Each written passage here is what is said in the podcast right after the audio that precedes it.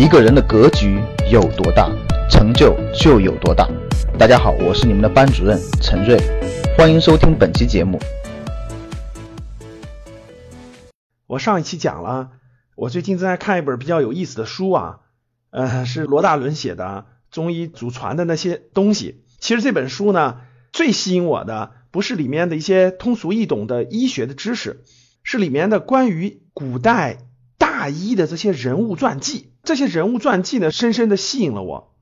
回想起来啊，我以前在大学时代最喜欢看的书就是人物传记，各个领域的人的人物传记都看过。我今天的很多这种人生观、价值观等等三观的东西，跟当时看这些书是有很大的关系的。今天啊，看这本中国古代这些大医们的传记的时候，哎，其中有一些环节呢，还是最最吸引我的，就是他们面对各种选择的时候所表现出来的这种。最深层次的东西啊，举个例子啊，比如说前两天看那个古代的有一个这个名医啊，叫钱乙，就是这个六味地黄丸的这个发明人。他宋朝人哈，他已经成为了这个太医，就给皇帝看病的这个医生里边的一个副院长的级别了，地位还是比较高的。但是呢，他做到一定程度以后呢，他其实就辞职了。在面临这种人生的重大选择的时候，其实呢。这些传记当中都会分析他这个主人公他为什么会做出这样的选择，他内心当中真正所重要的是什么啊？所以像钱乙这个案例当中呢，这个人物传记当中呢，就写了他的信念，他的信念就是深入的继续研究这个医术，把医术更深的研究。第二就是救更多的这种孩子，因为钱乙是个很有名的儿科医生。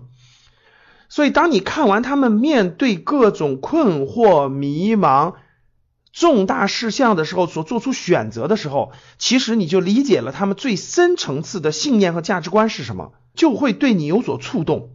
哇，他是这样思考的。那如果我面临这样的困惑和问题的时候，我会怎么选择呢？他就会衡量，反向衡量我们每一个人的信念和价值观。所以，我最近在看一本投资相关的书。投资相关书里面呢，也是提到了一点，说很多人最后会发现，投资最后比的是什么？比的是一个人的对这种商业洞察力的思考。你有没有这些商业洞察力？那这商业洞察力怎么提高呢？确实，并不是每个人都要像马云一样把所有的创业项目都做一遍，对吧？不可能的。但是有一个很好的方法，就是多看关于企业家的人物传记，因为当你看非常多的企业家的人物传记的时候，你就能通过他的这种企业家的一生艰辛的创业的历程，对他为什么设计这种商业模式，他的这种商业天赋，他对人生或对社会的这种深度的思考，就会对你有所影响。这些所有的，我们不管他是企业家的，还是咱们古代医生的，等等等等，我觉得各行各业的阅读人物传记越多，你的这种三观。就能发生触动，就能发生对比，就会知道哦，这个地方我觉得我应该向他学习，这个地方我以前为什么不这么思考呢？这些阅读就会改变我们背后的最深层次的信念价值观。当你改变了这些的时候，你就真正的改命了啊！我觉得就是真的是改命了。这时候你的命运和机遇就会发生改变。如果你的命运和机遇都发生改变了，那还怕挣不到钱吗？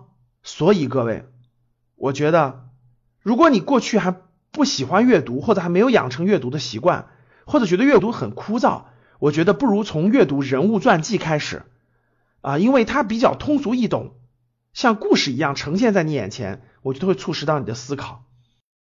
想获得更多投资理财、创业、财经等干货内容的朋友们，请加微信幺二五八。幺六三九六八。